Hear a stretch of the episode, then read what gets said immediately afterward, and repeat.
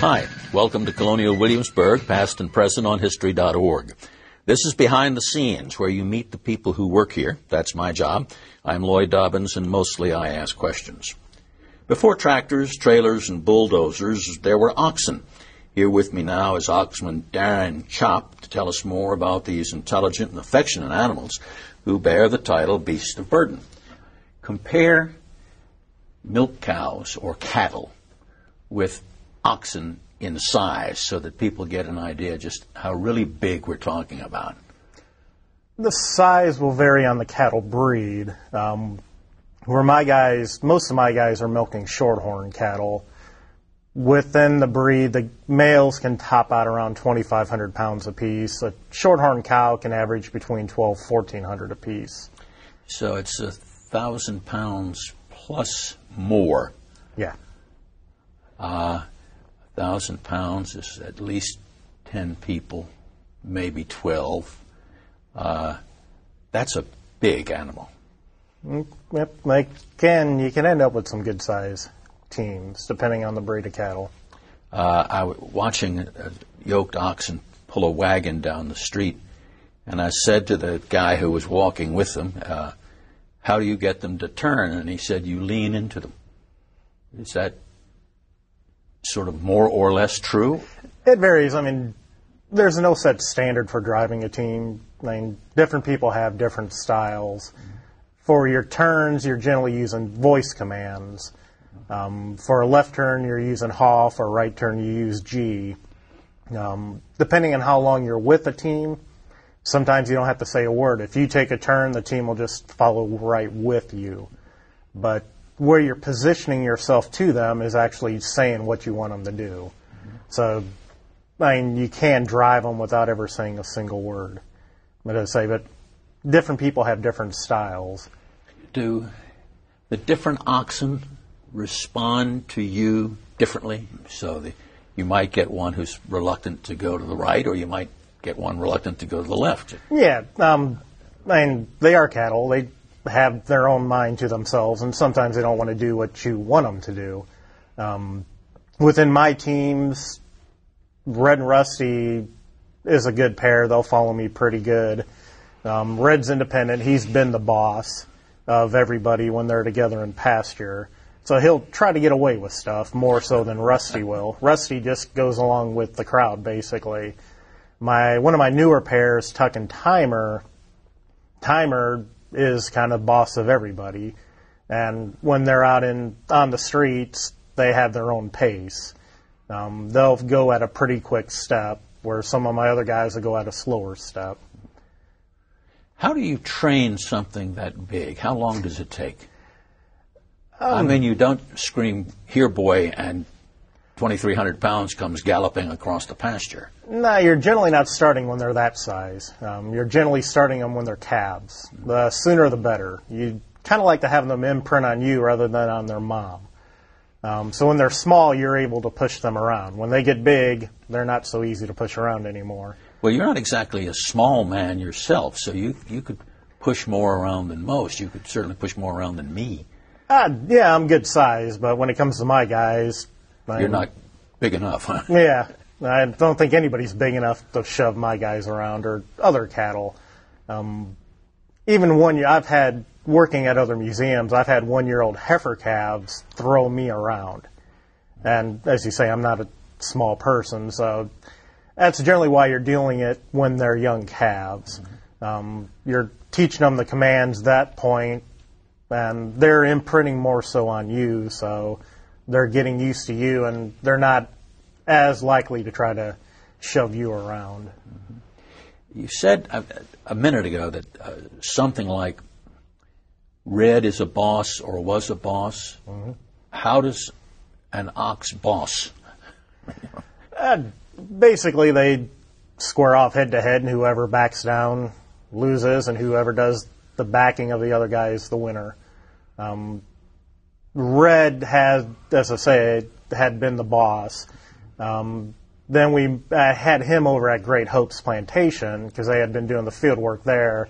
And when we brought in Tuck and Timer, Tuck and Timer met Emmett and Gage and the, o- my other guys, and Tuck and Timer took the dominant lead.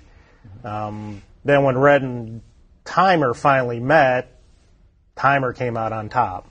Um, but they just go head to head, horn to horn, and one person wins, or one of them wins, and one of them loses. And they'll just lean into each other, go head to head, and then see who could outshove who. Oh, Um, okay. And one of them's going to back down, and whoever is that that one is ends up being the loser. Does anybody get hurt in this? I mean, that's a lot of weight getting thrown around. As I say, usually before any of them gets hurt too badly, yeah, the one backs down and gives up. But I mean, I'll come in some mornings and find nicks and scratches on them. Um, nothing major, serious wise, has happened, but one, as I say, usually backs down before any major injury occurs. You are there with these very large animals. You ever been hurt? Yeah, I've been been horned, I've been kicked, I've been thrown, I've been stepped on, I've been walked over. Um, as I tell the visitors, there's two things cattle haven't done to me yet: kill me and break a bone. And one of those two things, I'm not exactly aiming for. Um, but I've been fortunate um, in it. But they're they're big. We always see them slow moving. They're a lot quicker than what we give them credit for, and I mean they can be dangerous, especially since they have their horns on them. But fortunately, nothing serious has happened to me yet. So, you got this huge thing standing there. A fly comes up and lands on his face, and he, she doesn't like it. So, if they're like cattle, and I presume they are, they'll shake their head. Well, if you shake their head and they've still got their horns, if you're standing next to it, you could be quite sorry. You can be. Um, people want to pet my guys, and we've shied away from that. Um, and partly is, especially in the summertime with the flies and the bugs, I mean, their head is part of that fly swatting system. And even though they're in a yoke, they can still swing their head around. And as I always tell people, if I'm standing up right next to them and a bug or a fly bothers one of them and he swings his head around, his horns are coming right about my rib cage. And even in a short distance, I could end up with broken or cracked ribs quite easily. Um, but the, everybody always considers the tail as a fly swatting system. Nobody really thinks about the head as being part of it. Uh, you said when visitors want to pet or play with your your these great big gentle things, how close can they get? I mean, considering the things that could go wrong quite easily, uh, where do you keep them? people stand with them for photos. Um, a lot of people want to stand right between their heads when they're in yoke for a photo, and that's off limits right there. Um, but I mean, you can get near to them. I know my guys pretty well. I know what mood they're in. I know when they're going to move their head. Um, you can stand on the alongside the yoke or a little to the back of the yoke, but and my guys are pretty good about it. Um, I use bug spray during the summer, which hopefully gets rid of a lot of the swinging of the head and every that everything in that area. But you can get close for a photo. We just ask people not to pet because they're not pets; they're work animals. Um, they're not exactly coming to a petting zoo, so we that's why we discourage the petting part. Okay, you said you know your guys and what they're going to do when they're going to do it, generally speaking. How long did it take you to learn that? Uh, sometimes I'm always learning. Um, I, they vary. Um, I'll work with the team, especially if we get a new team in, and pasture first, so I get to know them, they get to know me. Um, most of our teams are 4-H kid teams out of New England, so they've been to fairs, they've been around trucks and everything, so they're used to pretty much everything they're going to face when they come to us here. So it's relatively quick to get used to them. Um, but it just a matter of time. I mean, even after five or six years with the team, uh, something will still pop up that I'm like, when did that start bothering you? Or you never reacted like that before. But you just learn their tendencies relatively quickly. Um, and you're always aware of your surroundings, especially in the historic area, because I've got children. I've got people coming from all directions. I've got vehicles, sometimes a fire truck or ambulance popping up. Um, Red and Rusty still, after being here seven years, do not like the fife and drum corps. Um, the fife and drum march, Red and Rusty just don't want to have anything to do with them. Where Emmett and Gage, I've had them out when cannons have been fired off and they just stand there. Um, so you learn, you learn quickly what they will tolerate, what they don't like, and a lot of them, a lot of my guys still don't like the manhole covers. Do you use, okay, you've got yoked oxen and you're going down Duke of Gloucester Street and you're pulling a wagon of something. Do you use a whip or a cane or a something in your hand to control them? Uh, what I use is a whip. Um, with an oxen, we refer to it as a goad. Um, a lot of people, I've always used a whip. When I first learned back in 91 to drive oxen, that's what I learned with. A lot of individuals use a stick. Um, but with my guys, I don't necessarily have to use it a lot. I'll use it if they're not going to pay attention to me. But for the most part, with all my teams, I can just tell them what to do and they'll do it.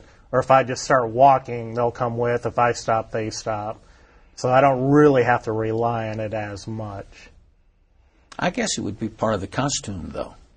People want to know how you control the oxen, and you can just hold the whip up and say, with the goad, and say, with the goad. Well, part of your, uh, I don't know whether it's part or all of your teams are part of the rare breeds program, aren't they?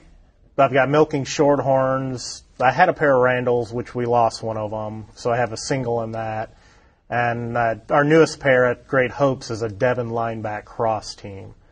They're all rare breeds, and one of the advantages of having them is people hopefully will get interested in that breed.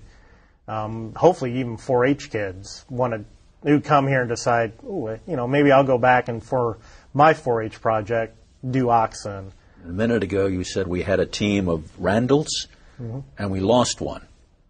Yep. How do you get a new partner for that ox to work together with uh, somebody who's not a not his team? Um, hit and miss, basically.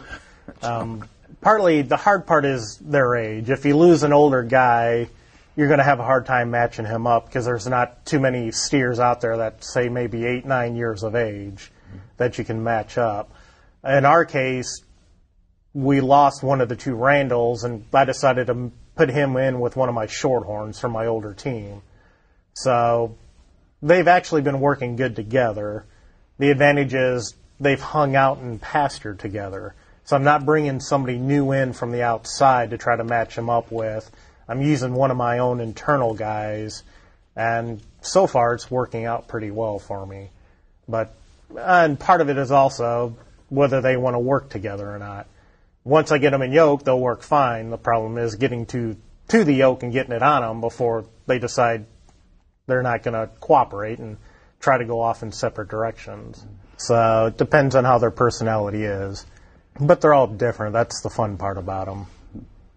Let us know what you think about the show. Submit your feedback at www.history.org slash podcast.